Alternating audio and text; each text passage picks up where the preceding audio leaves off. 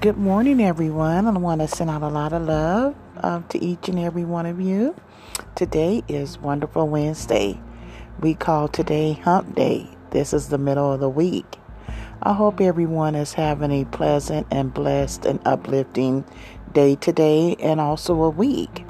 I just want to say, on this grief journey, it can be challenging. It can be overbearing or overwhelming. Or just seem like, why me? But don't, beat yourself up and think that you're the only one that's going through this journey, throughout the world. Losing a loved one or loved ones, it's never easy. I just know from my own experiences.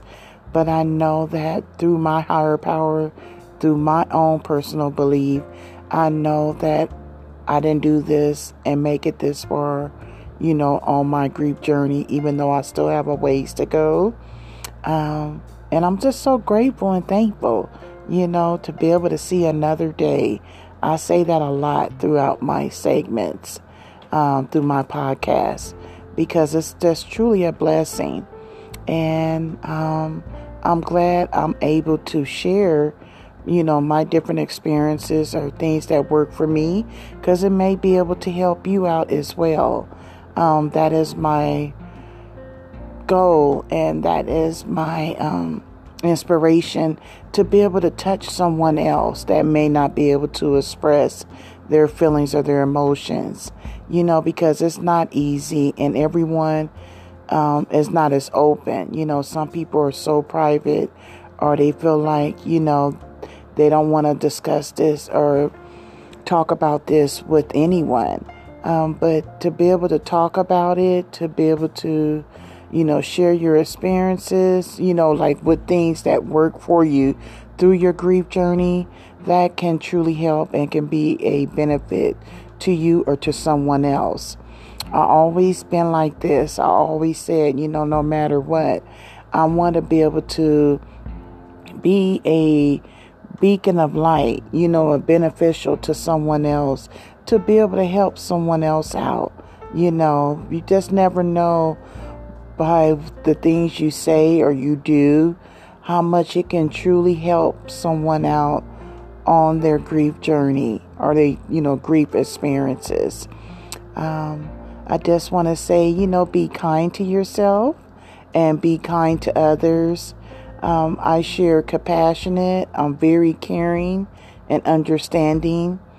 I had a question came up to me by someone saying, have I been able to forgive the person or people? Because I still don't know these questions. They still haven't been answered for me.